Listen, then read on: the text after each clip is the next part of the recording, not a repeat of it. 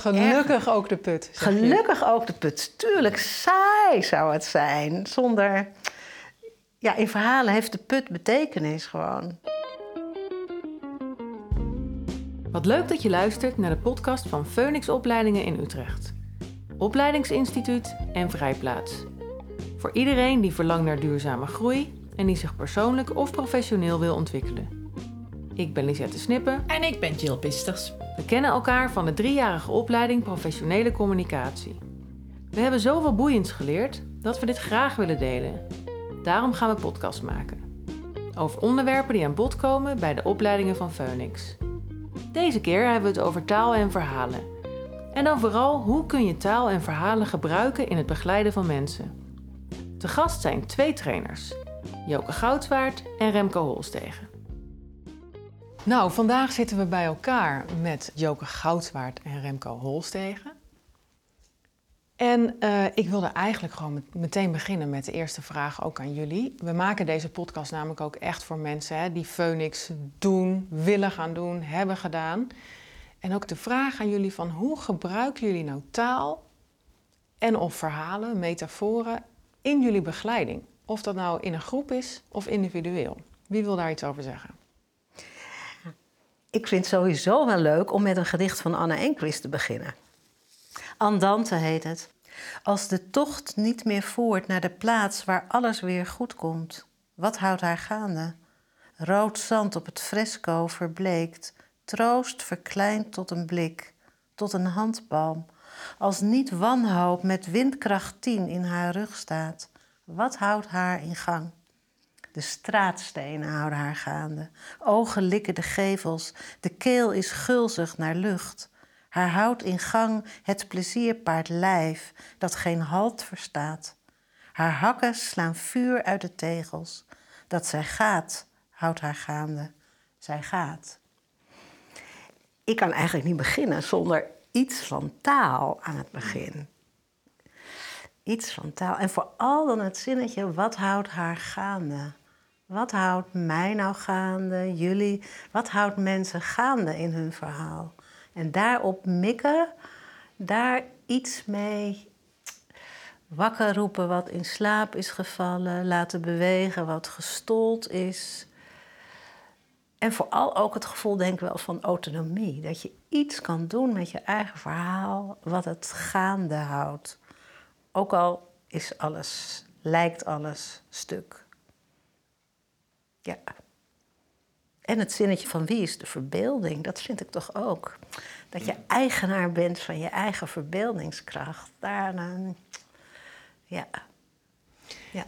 En als je dan eens terugdenkt naar al die keren dat je hier bij Phoenix voor de groep hebt gestaan of in je eigen praktijk aan het werk bent en je werkt op deze manier ook met verhalen, is er misschien een voorbeeld wat je kunt beschrijven hoe je dat hebt gedaan bij een cliënt of bij een cursist? Ja, ja. Nou, ik, ehm, er is wel een voorbeeld, dat, dat ligt nog dichtbij. Ik heb een jongen, hij is nu 17 en hij kwam, was 15 toen hij bij mij in begeleiding kwam. En hij had, jij vertelde net over hulpverleningsland, jeugdhulpverlening. Hij had alle hoeken en gaten al gezien. En ehm, dan word ik eigenlijk nieuwsgierig. Als het pad al gelopen is. En ehm, nou ja, ik zei goed, hij kan één keer komen en dan, dan ga, ik, ga ik kijken. En het enige wat ik doe, is dat ik met hem ga werken met een verhaal. Dus er lagen hele dikke dossiers. Ik wilde ze niet lezen. Ik wilde ook geen contact met het pleeggezin. Ik wilde geen contact met alles. Niet, gewoon helemaal niet. Ik wilde alleen maar hem en het verhaal.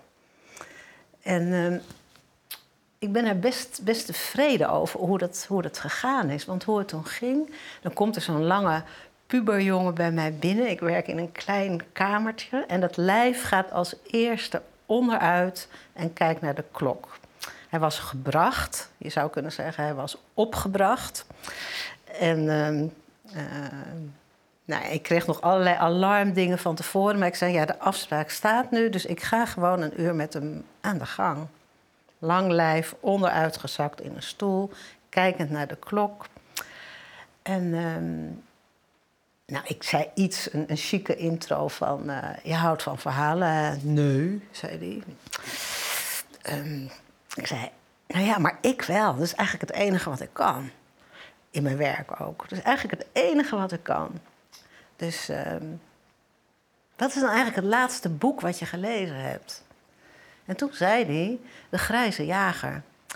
Ik, ik bofte zo enorm. Ik bofte gewoon echt enorm. Ik zei, nou, dat heeft mijn kleinzoon net gelezen en ik ben beeld 3. Dus... Maar wie, wie zou je dan willen zijn als hoofdpersoon in De Grijze Jager? Wie zou je willen zijn? En toen had ik hem gewoon om. Want toen hebben we een uur lang gepraat over het boek De Grijze Jager vanuit zijn perspectief. Wat de hobbels waren in het verhaal, wat de obstakels waren in het verhaal, waar het avontuur lag, waar hij naar op weg was. Buiten alles om. Dus aan het, uur zat, het eind van het uur zat hij met rode wangen. En ik ook. En hadden we allebei het gevoel, er is iets gelukt. En de keer daarna, ik denk dat ik een keer of vijf alleen maar gewerkt heb met, het, met de grijze jager. Dus niets over zijn achtergrond, niets over zijn toekomst, niets, niets alleen maar dat. En hij kon feilloos zeggen: Mijn pleegvader, dat is die in het verhaal. Mijn pleegmoeder is die in het verhaal. Mijn dode broertje is die in het verhaal. En ik, nou, ik kreeg gewoon toegang. Nou, daar word ik blij van. Wat ontzettend mooi om te horen dat je dat ook zo. Eh, voor mij ook heel herkenbaar. Ik ben inderdaad werkzaam in de jeugdhulp. En als ik dit dan zo hoor, dat je zegt: ik wilde alleen hem en zijn verhaal. Ja. Zonder al die dossiers, zonder al die, ja. eh, die, die informatie die je dan op, voor iemand, uh, over iemand kan opzoeken. Je wilde alleen hem en zijn verhaal. Heel mooi, dank je nou, wat, wat, ik zo mooi vind, uh, met dank aan het verhaal, als jij het vertelt. Um, dat je meereist. Dat vind ik zo tof aan taal, aan verhalen. Dus ik ben dan bij Kruistocht in Spijkerbroek. Wat is mijn favoriete boek? Oh ja, Dolf. Oh, wie oh ja, Dolf, de tijd. Ik wil het wel goed maken. En dat vind ik zo fenomenaal hoe jij dat uh, ook neerzet. Maar ook ja, de kracht van het verhaal. En dat doet mij denken dan aan een... Ik had ook een jonge jongen, 17. En die, uh, die kwam binnen en ik ging direct aan. Zo'n jongen waar ik mee gewerkt heb, ik heb in speciaal onderwijs gewerkt met minder makkelijke jongeren. En dit was er één. En dat was ook gezegd aan de voorkant. Deze jongen heeft de schoonheidsprijs niet verdiend. Hij heeft echt dingen gedaan waar we niet zo trots op zijn. En ik dacht, ja man, je bent welkom. En hij kwam binnen met de mooiste witte Nike's die je maar kon vinden. Dus ik zei, weet je wat we gaan doen? We gaan lekker buiten wandelen. En ik zag hem heel even zo. Hij zei, nee joh, dat kan niet voor je Nike's, want die moeten natuurlijk schoon blijven. Dat moet netjes. En uh, we gaan zitten en hij zei... Dus ik vertelde, eerst een beetje chit-chat. En hij vroeg... Ja, wat kom ik je eigenlijk doen? Ik zei, ja, dat is een goede vraag. Jij komt bij mij. Dus wat kom je doen? Hij zei, ja, ik wil bij een psycholoog. Ik zei, nou, dat ben ik niet. Hij zei, maar vertel eens, wat is nou voor jou jouw probleem? Hij zei, ik ben niet gemotiveerd. En toen ging ik anders dan Joke, ging ik werken met... Oké, niet gemotiveerd, gemotiveerd. Wanneer ben je wel gemotiveerd? Wanneer was het laatste dat je gemotiveerd was? Bijvoorbeeld die schoenen. Hij zei ja, daar moest ik snel bij zijn. Dan was ik vijf uur s morgens al bij de winkel. Daar lag ik ervoor. Ah, dus gemotiveerd zijn kan je wel. Dat lukt wel. Alleen weten we niet precies waarvoor je niet gemotiveerd bent. Ja, school vind ik niks. Vind je school altijd niks? Jawel, gymnastiek vind ik leuk. Dus zo weer terugpellen van hé, hey, ja, ik ben niet gemotiveerd, dat is me te vast. Dus weer op zoek gaan naar ja, waar zit de ruimte in. Nou, na een uurtje zei hij ook tegen zijn tante: Dit is echt een vet goede psycholoog. nou, dus dat was wel nou, zo mee. Dus die ga ik volgende week weer zien, deze jongeman. Een vet goede psycholoog. Ja. Dat is ook mooie taal. Ja, zeker. Uh, ik ben niet vet. En ook, geen psycholoog. psycholoog. En misschien wel En goed. toch zo benoemd. Ja, mooi. Wat me in beide uh, voorbeelden zo... Uh, treft, is hoe uh, open de houding is en uh, verwelkomend naar de jongeren in dit geval die je dan uh, treft, om eigenlijk met eigen verhaal te mogen komen op dat moment. en dat is ook wat, wat de taal dan doet, hè? die ingangen. Kunnen jullie daar iets over vertellen, hoe dat dan werkt als je aan de slag gaat en echt bewust op zoek gaat naar ingangen? Ja, ik val een beetje op dat jij zegt met hun eigen verhaal. Terwijl uh, voor mij het werken met verhalen in ieder geval is. En dan steek ik wel echt een flinke kaars aan voor Milton Erickson, die, uh, die ergens daar een, uh, de vroedman geweest is van, van het werken met het onbewuste. En juist met taalpatronen die je niet met je hoofd bestuurt, maar met die hele grote wereld van archetypen en symbolen en beelden, die daar ergens klaar ligt en die je maar van de plank hoeft te trekken. Um, dus met het eigen verhaal, tenminste, ik zit met mijn eigen verhaal behoorlijk vaak vast in mijn eigen perspectief ook. En met een, met een metafoor of met een voorbeeld of met zo'n grijze jager wordt het hele perspectief verbreed. Dus dat, ja, dat is echt wel iets verrassends, blijft dat ook om dat, om dat te zien. In de groep systemisch werk mag ik dan twee dagen geven over werken vanuit de metafoor, vanuit de symbolen. En daar gebeurt hetzelfde als ik 24 nieuwe mensen van de week heb. En ik vraag maar, wie ben je eigenlijk? Wie ben je eigenlijk? Dan binnen de kortste tijd zitten daar 48 personages. En dan is het, is het gewoon fantastisch dat ik een iemand, bescheiden vrouw, zie zitten en die dan zegt: uh, Maar eigenlijk ben ik Tina Turner. Eigenlijk ben ik Tina Turner. En welk lied zou je dan willen zingen? En voor wie dan? Ja, dan zou ik wel mijn zusje in de zaal willen hebben, die ik al zes jaar niet meer gezien heb. Die moet dan luisteren. En wat is dan een zin? Wat is dan een zin? Die de allerbelangrijkste zin is. Al zou je maar drie minuten op dat podium staan. Oké, en dan iemand te vragen om te gaan staan. En Tina Turner er zijn voor drie seconden dan heb ik het gevoel dat ik ja, ook buiten alle weerstand om of zo iets aanraak wat uh, ja, in ieder geval minstens verdubbelt. Minstens verdubbelt. En dat er dan iets bij komt om op een andere manier te kijken naar hetzelfde. Want natuurlijk is Tina Turner voordat ze opgaat hartstikke zenuwachtig en ook even verlegen. Ja, dus ik, ik zit nog even op je, op je vraag te resoneren. Dus als ik me echt bewust maak van hey, hoe taal, hè, en toevallig met zo'n podcast, dan merk ik dat ik weer bewuster ben op taal. Uh, dan, dan hoor ik zo het zinnetje van John Overdurf in mijn hoofd. En John Overdurf is een eh, NLP-trainer uit Amerika, maar een hele rustige, hè? niet zo'n uh, chakka-man, maar heel rustig. En die zegt altijd: luister letterlijk. Mensen, mensen geven al aan waar het over gaat. Alleen zijn ze zich daar niet van bewust. En dat vind ik zo mooi om, dat, om dan weer dat letterlijke terug te geven. Dus gisteren had ik een vrouw in de training zei... ja, ik zie er als een berg tegenop om op reis te gaan met iemand die ze niet helemaal kende nog. En dacht ik, oh ja, dus dank ook aan deze taal weer. Denk ik, oh, als een berg tegenop zien. En dan kan ik daarmee gaan werken. Ook om te checken, ja, wat gebeurt er allemaal in die binnenwereld? Want, nou ja, Milton Erickson is ja, misschien wel de buitenwereld vergroten. En uh, nou, het Milton-model en het metamodel, waar we eigenlijk een splitsing in hebben, is ook weer kijken, oh ja, wat zit er allemaal in die binnenwereld? Hoe komt het dat dat ene zinnetje, ik zie er als een berg tegenop, hoe dat buiten komt? En daar ben ik benieuwd naar. Hoe is dat zinnetje gevormd? Zodat ik weer weet, oh, dat komt daar helemaal vandaan. En dan heb ik verschillende ingangen om mee te gaan werken. Eigenlijk hetzelfde als met die jongen. Ja, ik ben niet gemotiveerd, ja, dan wil ik meer weten wat is jouw innerlijke beeld daarvan? Dus ik volg dan wel meer de metaalijn. Nou ja, waar ik wel op aanhaak meteen, want ik, goed, die fan van Milton, die blijf ik, maar um, dat één woord of één zin, dat dat eigenlijk een wereld is. En naar die wereld, daar ga je naar op zoek, daar, daar daal je naar af. En de ander zegt eigenlijk, hier is de loodlijn. Als je goed luistert, dan is hier de loodlijn. Ja, precies. Ja, dus wat is de wereld van dat ene woord? Ja. ja. Ja. precies. En dan, hè, dan ga je er ook vanuit, mensen kiezen woorden, precies of niet precies, maar het onbewuste uh, maakt dat eigenlijk allemaal al uh, precies. Uh, ja, toegankelijk.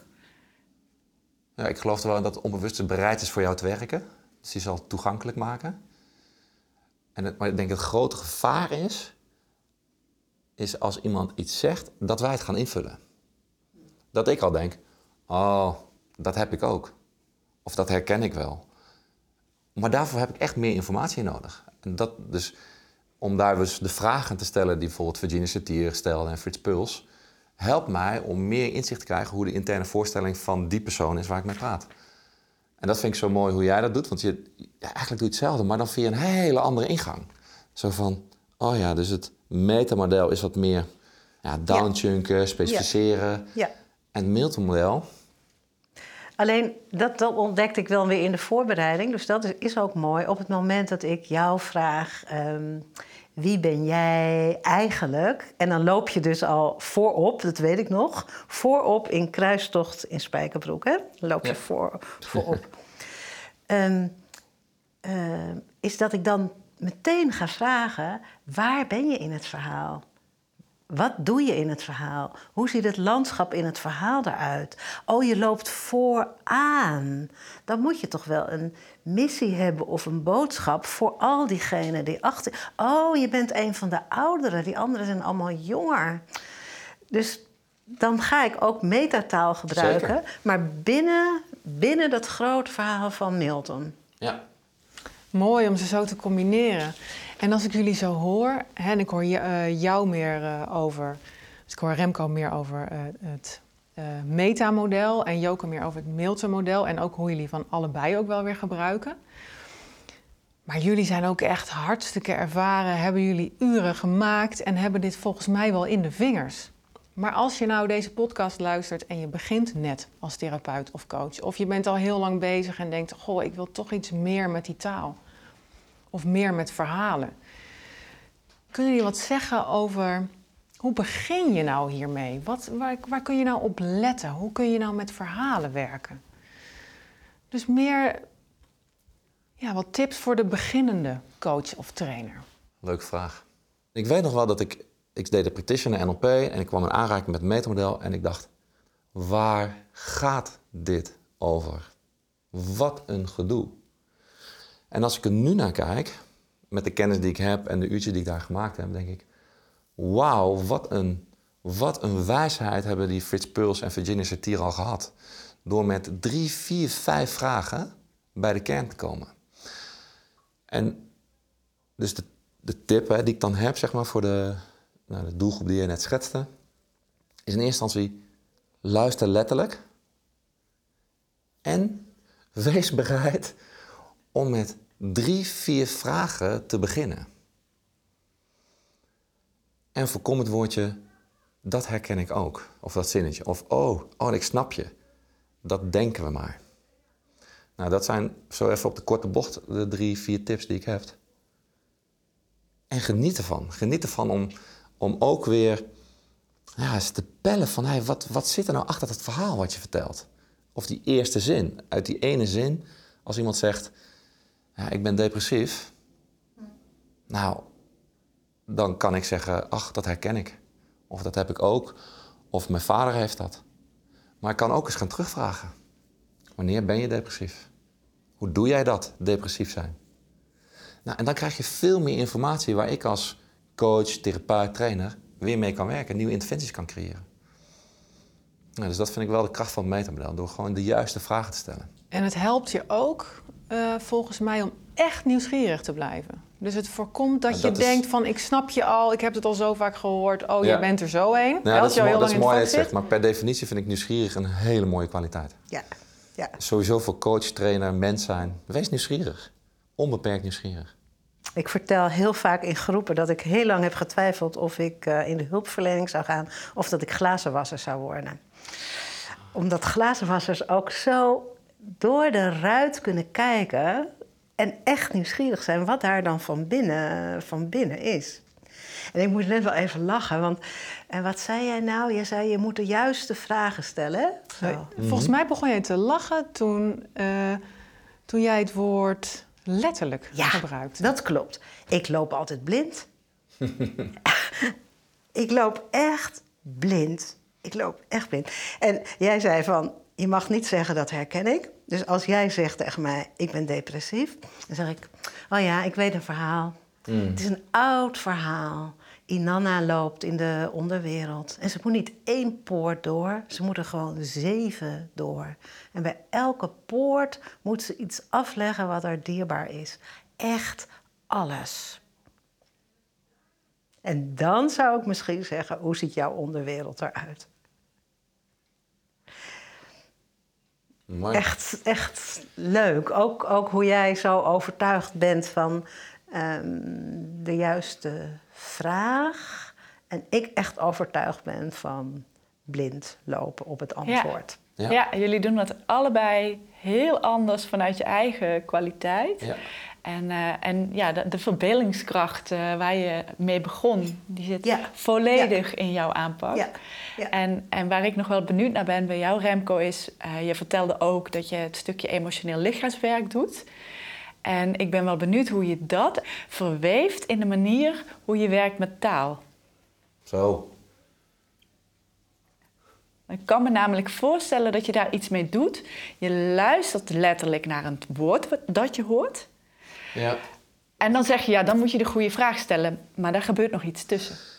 Ehm, het is wel grappig, want ik moet me steeds dwingen. Want ik, ik, mijn, mijn voorkeur heeft ook Milton. Dus ik, ik, en ik heb mezelf afgesproken, vandaag ga ik het kijken of ik in de meta krijg.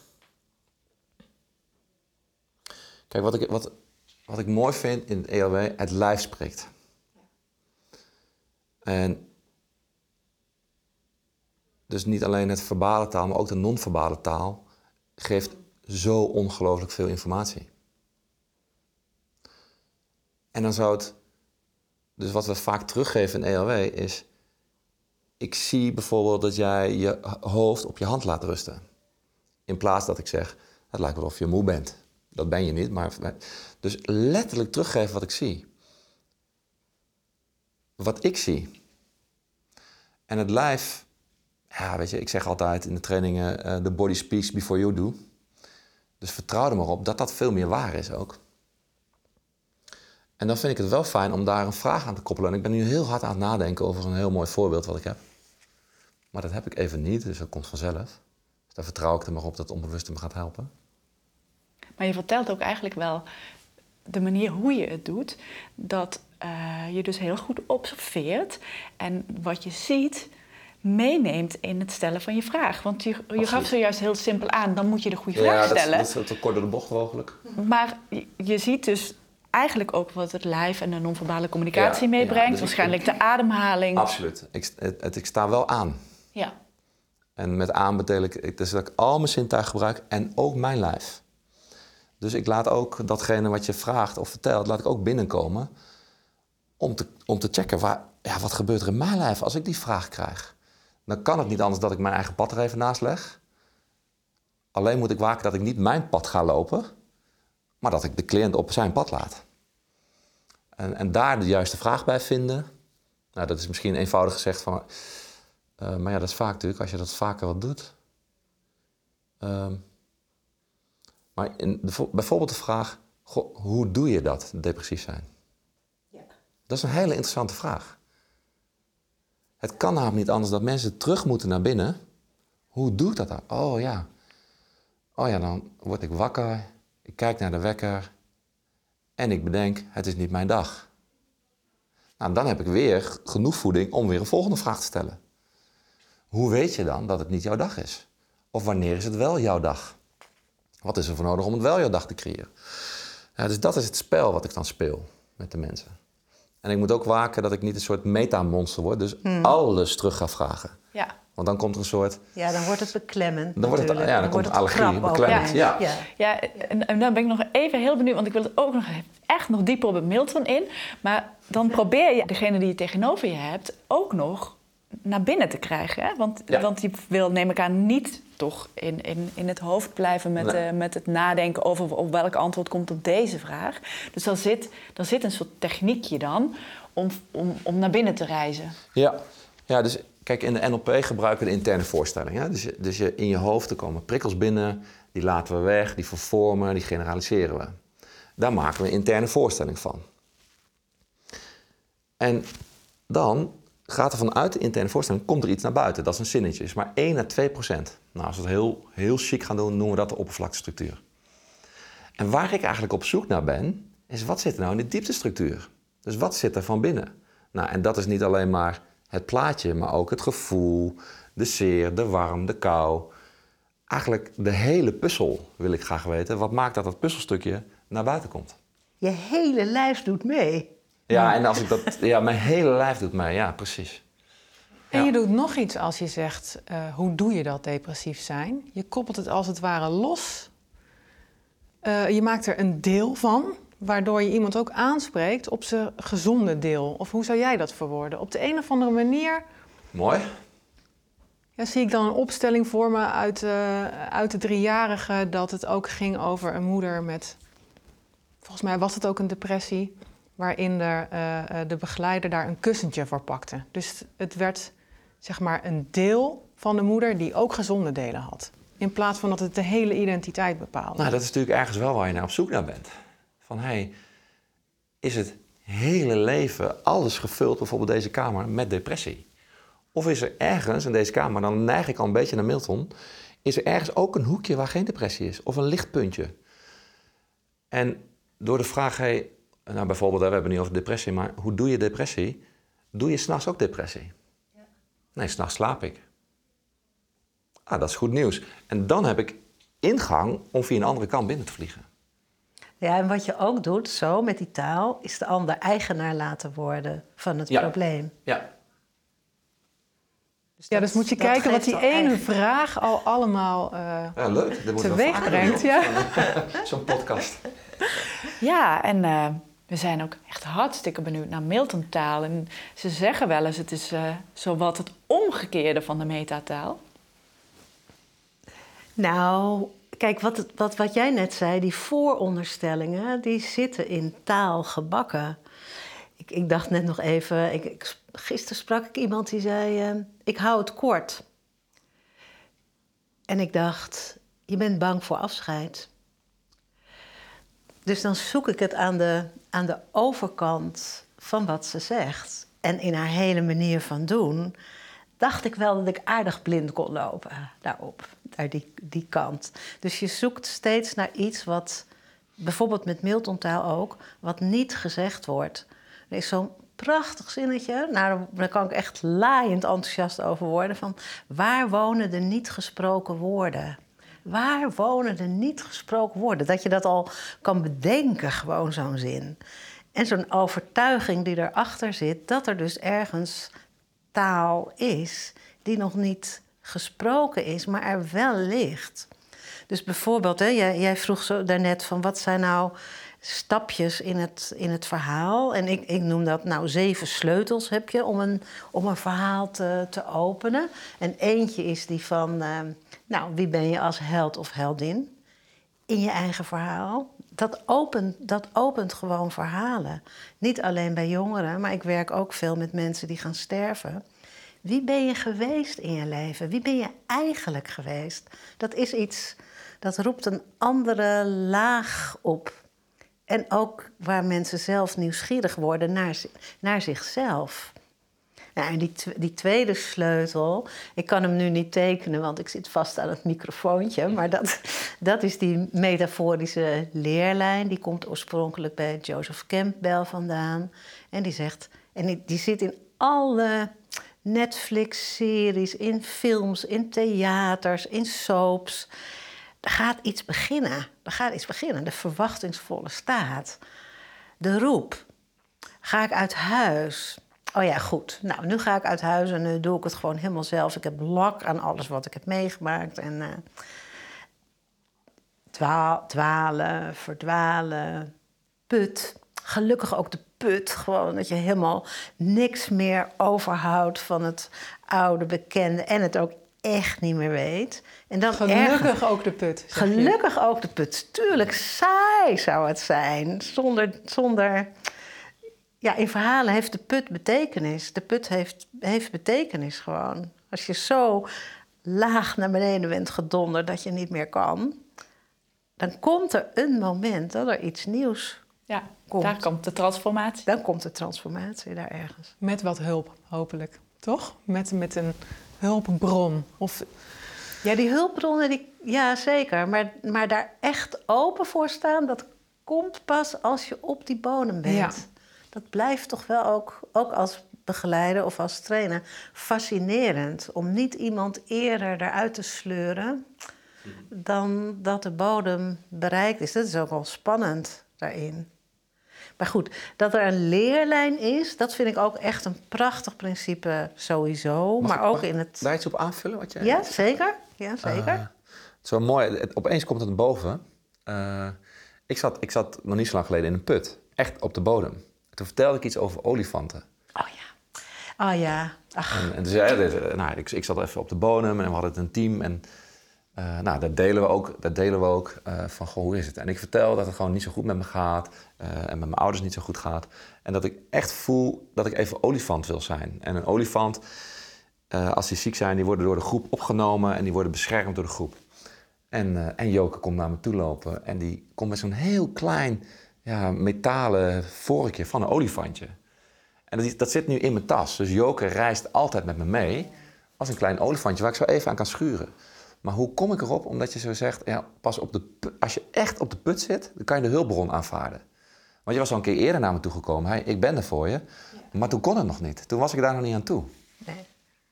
Ja, het is heel mooi, want dit vergeet jij niet meer en ik vergeet het ook niet meer. En er is iets met dat onbewuste. Jong zegt dan synchroniciteit. Want ik ga echt nooit naar een winkel in Hoogkaterijnen voordat ik naar Phoenix loop. En meestal als ik terug. En dan moet het de boekwinkel zijn. Maar ik wist gewoon dat olifantje, dat zit nu in mijn tas. En het is voor jou. Dus, dus dat vind ik ook wel echt dat het. Daarom denk ik ook dat ik iets heb met dat blind lopen. Het valt, valt me heel vaak toe of zo. Ja, wauw. Dus, dus ergens. Ja. Wat een ontroerend verhaal. Dat, oh ja, ook dat mooi. jij vertelt van... ik heb die groep om me heen nodig. En Ja. ongelooflijk dat jij dan dat olifantje hebt. Ja. Ja. Ja, Ja. wat me daar ook wel in raakt, is eigenlijk de taal zonder woorden. Ja. En de connectie die er dus al was tussen jullie twee. ja, mooi. Ja. Ja. Ja. Ja. Ja. ja, misschien wel meer al dan ik besefte. Ja, Hmm. en, het, en wat, wat ik dus wel mooi vind in die Milton-taal, hè, wat ik ook meen te herkennen in hoe jij daarmee werkt, is dat je ook die systemische ordening daar zo in kan brengen. Zeker. Wil zeker. je daar iets over vertellen? Ja, of want wil je liever eerst wel- even je sleutels afmaken? Want we zijn bij sleutel 2. We zijn besloten. twee. Nou, de, ja, ik maak even die, Ja. die mooie. Ja. Die, die derde is wond en medicijn. Dus dat in elk verhaal zit iets waar je, waar je geraakt wordt. Nou ja, jij hebt er eigenlijk nu net, net over, over verteld. Maar waar je op geraakt bent, wat je. Wat je nee, ik ga even terug naar een eigen voorbeeld. Toen ik zes was, stierf mijn vriendinnetje. Later zijn er nog, is dat nog een aantal keer gebeurd, maar toen was ik zes. En ik ging spelen op de begraafplaats. Die wereld van op die begraafplaats, dat was echt gewoon, nu nog, is dat, daar kan ik zo goed, go- zo goed zijn. Dus dat was een, was een wond, zou je kunnen zeggen, een flinke scherf. Maar het was ook mijn medicijn om daar te gaan spelen. En nu is het mijn ingang in het werken met kinderen en dood. Dus in feite, het is zoveel jaar later, het is 65 jaar later in kloktijd. En ik speel nog steeds op die begraafplaats. Wond en medicijn. Dus iets wat stuk gaat en iets wat helend is tegelijk. Daar, daar, daar ga je ook echt van uit, zeg maar. Dat, eh, ja. En mijn eerste verhaal in Hinkelen heet eh, het verhaal van Kleine Olifant. Dus daar, eh, ja. Nou, de vierde, dat is echt zonder verbeeldingskracht. Alsof, alsof het waar zou zijn dat dat hele kleine olifantje alles zou kunnen dragen. En toch is het zo. Toch is het zo. Dat, dat is de grote kracht daar. En dan het onbewuste. Dat is eh, sleutel 5. Zonder die hele ruime wereld van het onbewuste, waar ook alles al een keer gebeurd is, zeg maar. Al, daar zijn al duizenden mensen ja, verder gegaan op basis van wat er lag. Dan die getuigen. Daar, daar zat ik net ook even bij jou te denken toen je zei helemaal aan het begin over werken met uh, deep democracy. Dat alles meedoet in het verhaal, alles doet mee. Dus ook de boom doet mee, de straatstenen doen mee, de wilgenbomen op de begraafplaats. Ik weet het gewoon zeker, die hebben mij daar zien spelen. Dat de stoeptegels op de straat waar je overheen bent, die vertellen een verhaal. Die vertellen zonder dat ze woorden hebben, maar ze vertellen wel iets. De niet uitgesproken gedachte, die is er gewoon wel. En als je hem een naam geeft, dan, uh, nou, dan wordt hij meer zichtbaar. Nou, en dan als laatste de terugkeer naar huis. Eigenlijk zijn we vanaf het begin al bezig om op weg naar huis te gaan, terwijl we denken, um, we komen nooit meer terug. Dus dat is, dat is ook, ja, dat vind ik ook ontroerend. Dat er een eind is waarin alle tegendelen geïntegreerd worden. En dat je dan weer opnieuw begint. En dat er onderweg steeds maar déjà vu momenten zijn met... Ik was hier al eens toch gewoon. Hoezo? Kan ik nou toch nog zo koppig zijn of zo? Dat ken ik toch al. Nou, maar dus... En zo, nou, is het, zo is het werken met je eigen thema en feit een soort van ui die niet afgepeld raakt. Ja, ja. En wat jij net zei van de overeenkomst tussen dat systemisch werk en het werken met verhalen is... niets in het verhaal kan eruit. En dat geldt hetzelfde voor het systemisch werk. Alles heeft zijn plek, alles doet ertoe en alles heeft ook een stem. Mits je die stem maar uh, vraagt, daarna vraagt. Want wat zegt die uh, berg dan voor diegene? Precies, ja. Wat zegt de berg tegen die vrouw? Of wat zegt de straatsteen tegen die man? Wat zegt uh, iemand was uh, Batman in de groep. Wat zegt het masker van Batman dan eigenlijk? En dan ben ik niet psychotisch als ik dat vraag. En dan krijg ik ook nog een antwoord. Oh ja, het masker het masker let op of ik er zelf nog ben. Nou, ja, daar, kom je niet op, daar kan je niet opkomen. Ja, dat, dat, gebeurt gewoon. Ja. ja. Ja, en dan verrassen mensen zichzelf ook met hun eigen antwoorden. Zeker, dat, is dat blijft zo wonderlijk. Ja. Ja. ja. wat ik dan wonderlijk vind is, um, is um, uh, het effect daarvan. Wat die ruimte dus eigenlijk doet vervolgens voor de cliënt. Uh, en, en ook eigenlijk uh, de, de, toestemming die je indirect mm geeft om gewoon maar iets te zijn wat je niet kan zijn. Hè? Want dat kan taal ook heel goed, toch? Dat je... Dat... Iets te zijn wat je niet nou, dat, nou, nou, ja, dat alles kan. Alles kan. Alles kan. Ja, alles kan. Dus je kunt ook iets zijn wat, wat je niet kunt zijn. Zeker, Zeker, natuurlijk. Dat is de uitdaging. Ja. Dat is voortdurend de uitdaging. Om meegaand te worden als ik koppig ben. Ja. Ja, dat is mooi. Ik, ik, ik zit te denken aan een oefening die ik wel eens doe in een groep. Naar aanleiding van uh, de, eigenlijk wat jij nu zegt, is dan ga ik wel eens met de groep naar buiten. En dan zeg ik, overal waar je stil bestaat, kijk je naar.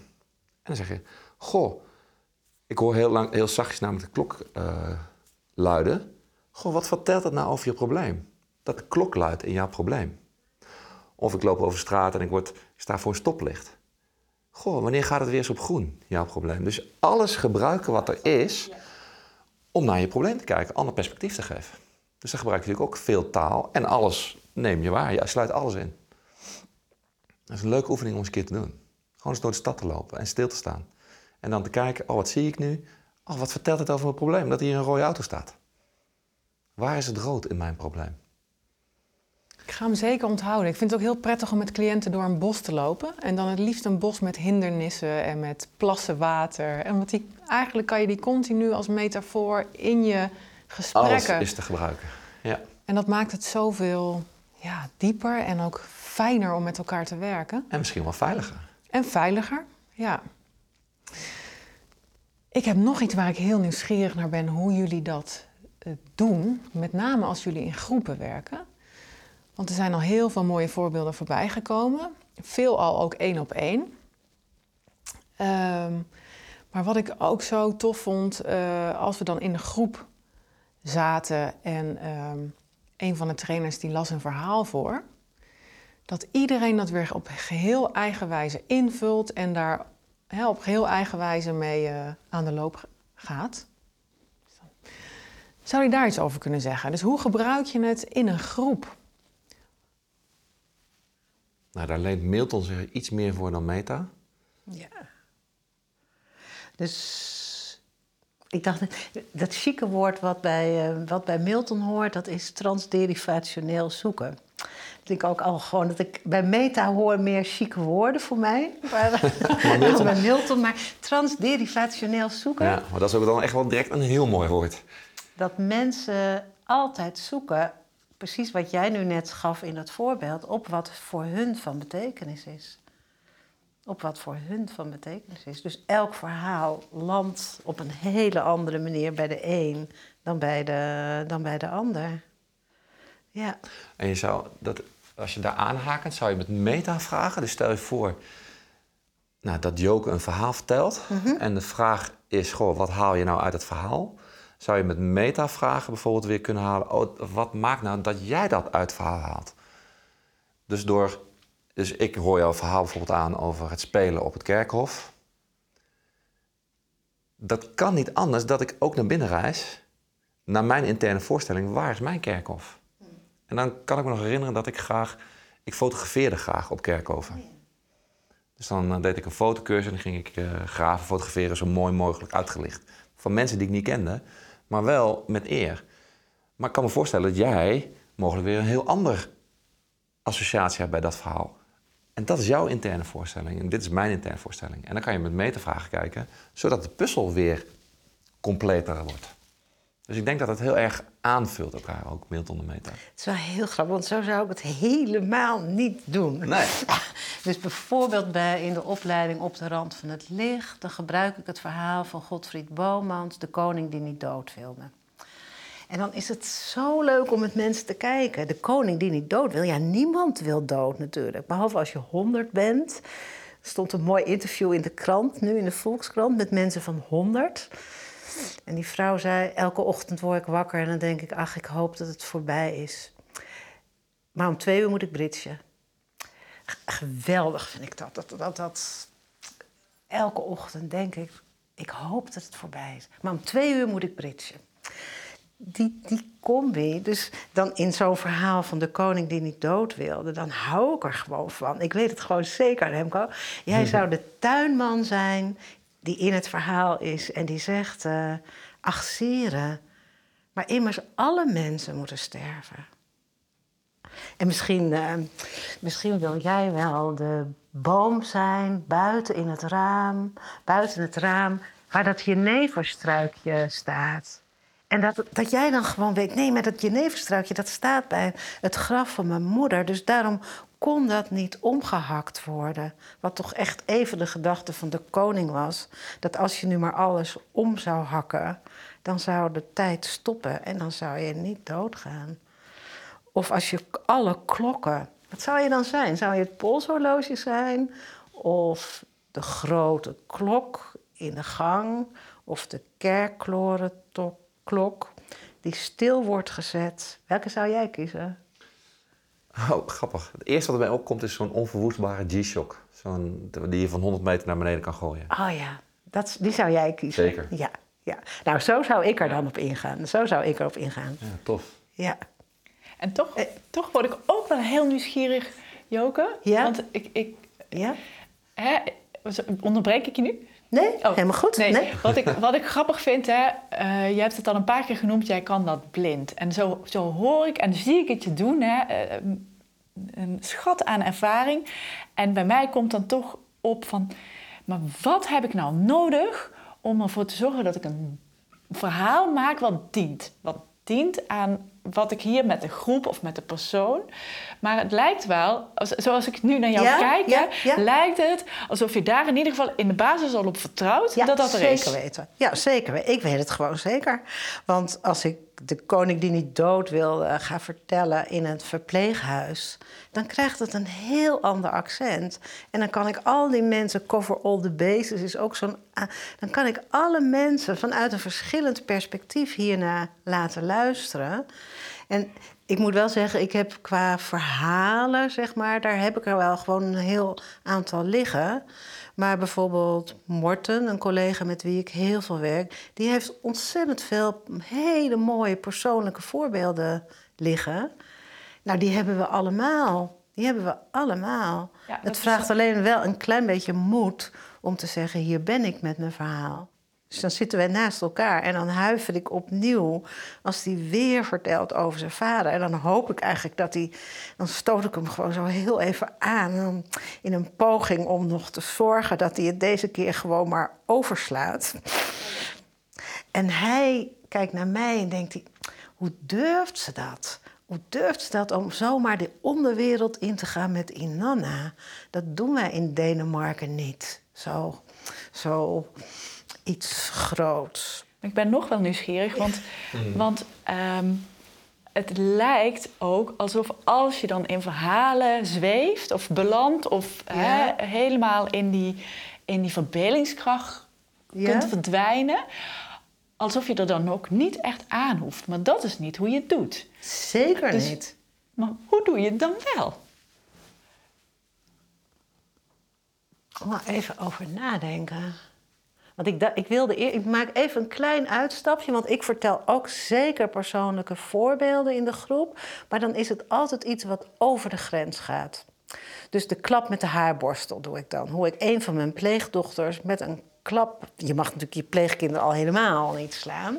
Maar ik hou ervan dan om de schaduw op te roepen. Um, ja, met zoiets. Dus daar ga ik dan wel voor. En wil je nu nog één keer zeggen wat je vroeg? Want dit, dit nou, moest ik... Het, ik weet niet of het klopt hoor, de vraag. Maar als je me vertelt hoe Morten het doet en hoe jij het doet... en dan hè, hoe je dan ook op elkaar eigenlijk dat dan misschien wel spannend vindt... de manier waarop hij dat doet... of ze is dan totaal niet jouw manier, bij wijze van spreken... dan komt het ook zo op me over... alsof het dan zo'n veilige plek is in dat verhaal. Ja, dat hangt ervan af. Want voor hem is het veilig om het heel concreet te houden. Dan hoeft hij zich niet in die hele grote ruimte te betreden. En voor mij is elk verhaal als een huid. Dus dan. Kijk, als ik vertel over spelen op de begraafplaats, dan ben ik dat zesjarige kind. En misschien is dat mijn beschermjasje um, erin. Ja, want je reist degelijk wel naar binnen dan. Zeker reis ik naar binnen. Zeker reis ik naar binnen. Maar als ik zeg. Um, stel mij maar vragen. Jullie hebben mij nu allemaal vragen gesteld. Maar eigenlijk wil ik het liefst dat jullie me vragen stellen als Florence Nightingale. dan, dan wordt het makkelijker. Dan wordt het makkelijker. Dan wordt het makkelijker. Dus ja, het verhaal is een huid. Voor mij ook, hoe ik ermee werk. En dat betekent ook dat juist bij hele pijnlijke dingen... ik het verhaal als toegangspoort kan gebruiken omdat ik zeker weet, zoals nou, met jou ook net even dat voorbeeld over het olifantje. Ik weet zeker dat ik helemaal niet iets tekort doe door met zo'n klein olifant. Omdat ik op die onderlaag verbinding heb met het donker of de zwaarte. Dus dat is er eerst. Dat is er eerst. Ja, ook dat. En ook de volle overtuiging dat het verhaal werkt. Zeker. Zeker. Dat er al honderden keren olifanten elkaars jong begraven hebben. En dat er al, ik weet niet hoeveel keer in de natuur... er die kring van olifanten is ja. en blijft. Ja. ja, daar vertrouw je ook op het systemische aspect dan eigenlijk. En op iets wat groter is. Op, ja, op, op iets wat al geweest is. Ja. Ja.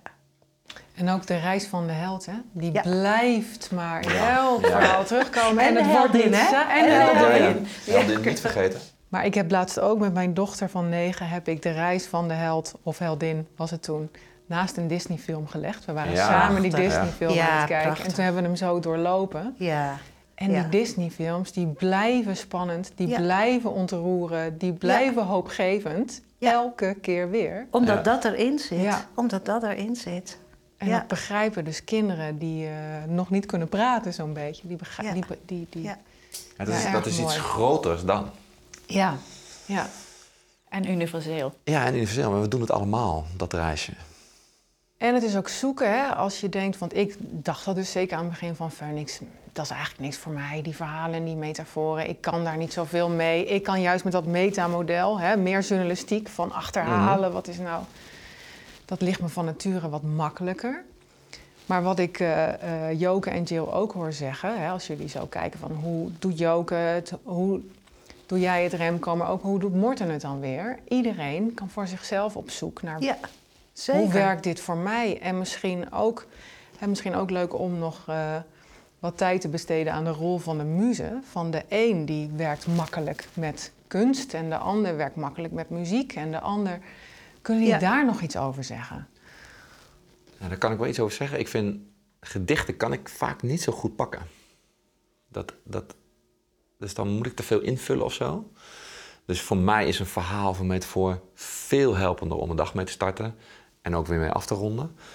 En wat ik wel doe, is ik maak wel gebruik van muziek, zeg maar, maar meer het onbewuste kanaal. Dus als ik bijvoorbeeld een, ja, moet ik even denken, eh, bijvoorbeeld als ik op de eerste dag van het derde jaar werk met doelen, dan zet ik een muziekje aan.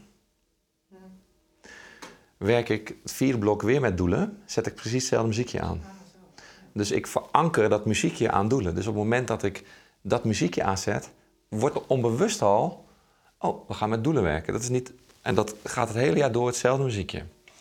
Dus op die manier werk ik veel met muziek, maar ook wel met de teksten. Want de muziek zijn soms teksten.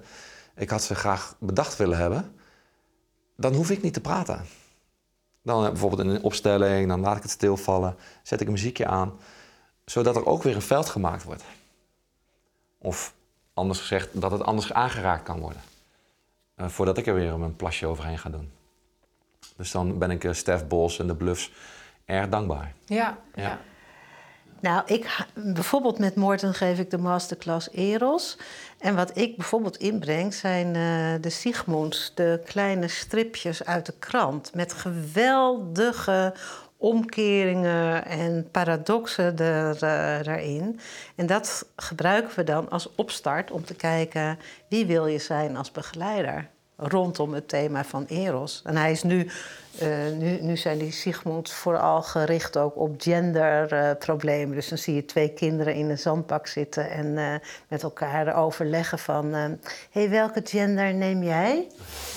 nou, dat vind ik dan een prachtig eh, middel om iets te openen en te kijken van... eh, eh, nou ja, hoe je dat dan professioneel doet. Ja, dus het kan ook al in dat kleine stripje zitten. Zeker, hè? dat zit er gewoon in. Ja, dus dat je hoeft zit er niet gewoon in. alle eh, eh, mythen te kennen om hiermee te gaan werken. Zeker niet. Ik wil het wat klein Zeker maken. niet. Ja, dat is Zeker mooi. niet. Ja. Eh, Het, het verhaal dat jij vanuit de trein bijvoorbeeld naar de trainingslocatie gaat, Ja. dat je iemand tegenkwam met een paraplu op, als je daarmee start, dan is de dag al open. Zeker. Dat zijn twee zinnen of drie zinnen. En dan gebeurt er wat. Waarom zou die man een paraplu hebben? Ja. Waar is mijn paraplu? Wie beschermt mij tegen de regen? ja, en dat zintuig kun je wel degelijk ook ontwikkelen. Ja, het is ook weer leren spelen in de ballenbak. En natuurlijk is het de eerste keer echt wel even spannend. Maar ja, dat is zo'n podcast, podcast ook. En als je het eenmaal doet, ja, dan gaat, dan gaat het wel. Ja, en als je dan vergelijkt dat je in de eerste reactie was van wat, wat moet ik hiermee? En je vervolgens het toch je favoriete of een heel Ja. eh, favoriet onderdeel in, de, in je gereedschapskist is Ja, geworden. precies. Ja. Ja. Ja, dus dat is, het, is, het is ook mooi om klein te houden. En, maar ja, een heel, een heel klein verhaaltje is al wonderschoon. Ik had eh, ruzie vanmorgen met een theezakje op het perron in Alkmaar-Noord.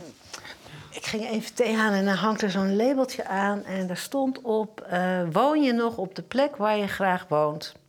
Vond echt zo irritant. Het is precies iets waar ik mee bezig ben. Het huis is leeg, vijf kinderen, pleegkinderen zijn eruit. En dan stond er op het labeltje van het theezakje... Ben je nog blij met waar je woont? Echt irritant. Dus zo kan het ook. Ja. Zo kan het ook.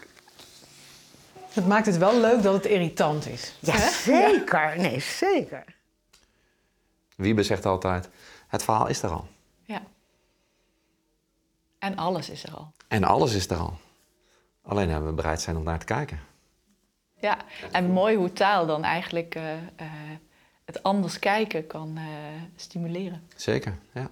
Jee, wat hebben we toch al veel eh, mooie dingen gehoord. En ook een beetje een inkijkje gekregen in hoe jullie toveren met taal. En eh, dat eh, klinkt echt eh, ja, heel inspirerend, moet ik zeggen.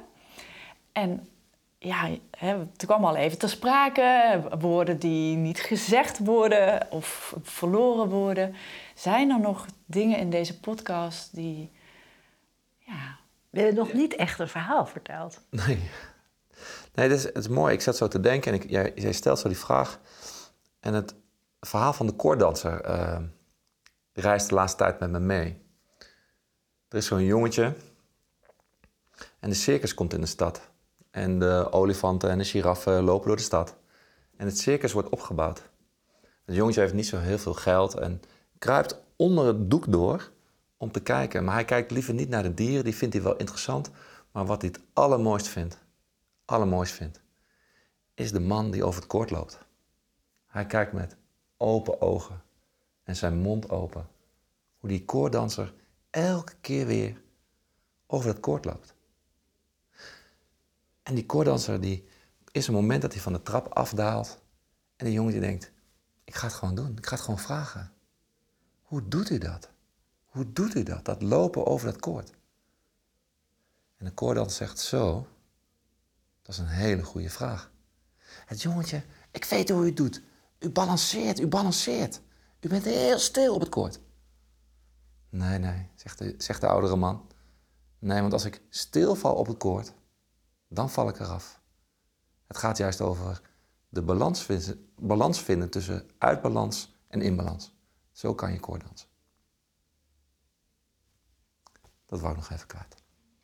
Als de tocht niet meer voert naar de plaats waar alles weer goed komt, wat houdt haar gaande? En van wie is de verbeelding? Punt. mooi zeg. Mooi. Punt. Dank jullie wel. Ja, heel erg bedankt. Wij vonden het heel tof om met Joke en Remco in gesprek te gaan. En de nieuwsgierigheid is gewekt om met talen aan de slag te gaan. Wil je reageren op deze podcast? Mail dan naar info.phoenixopleidingen.nl. Tot een volgende!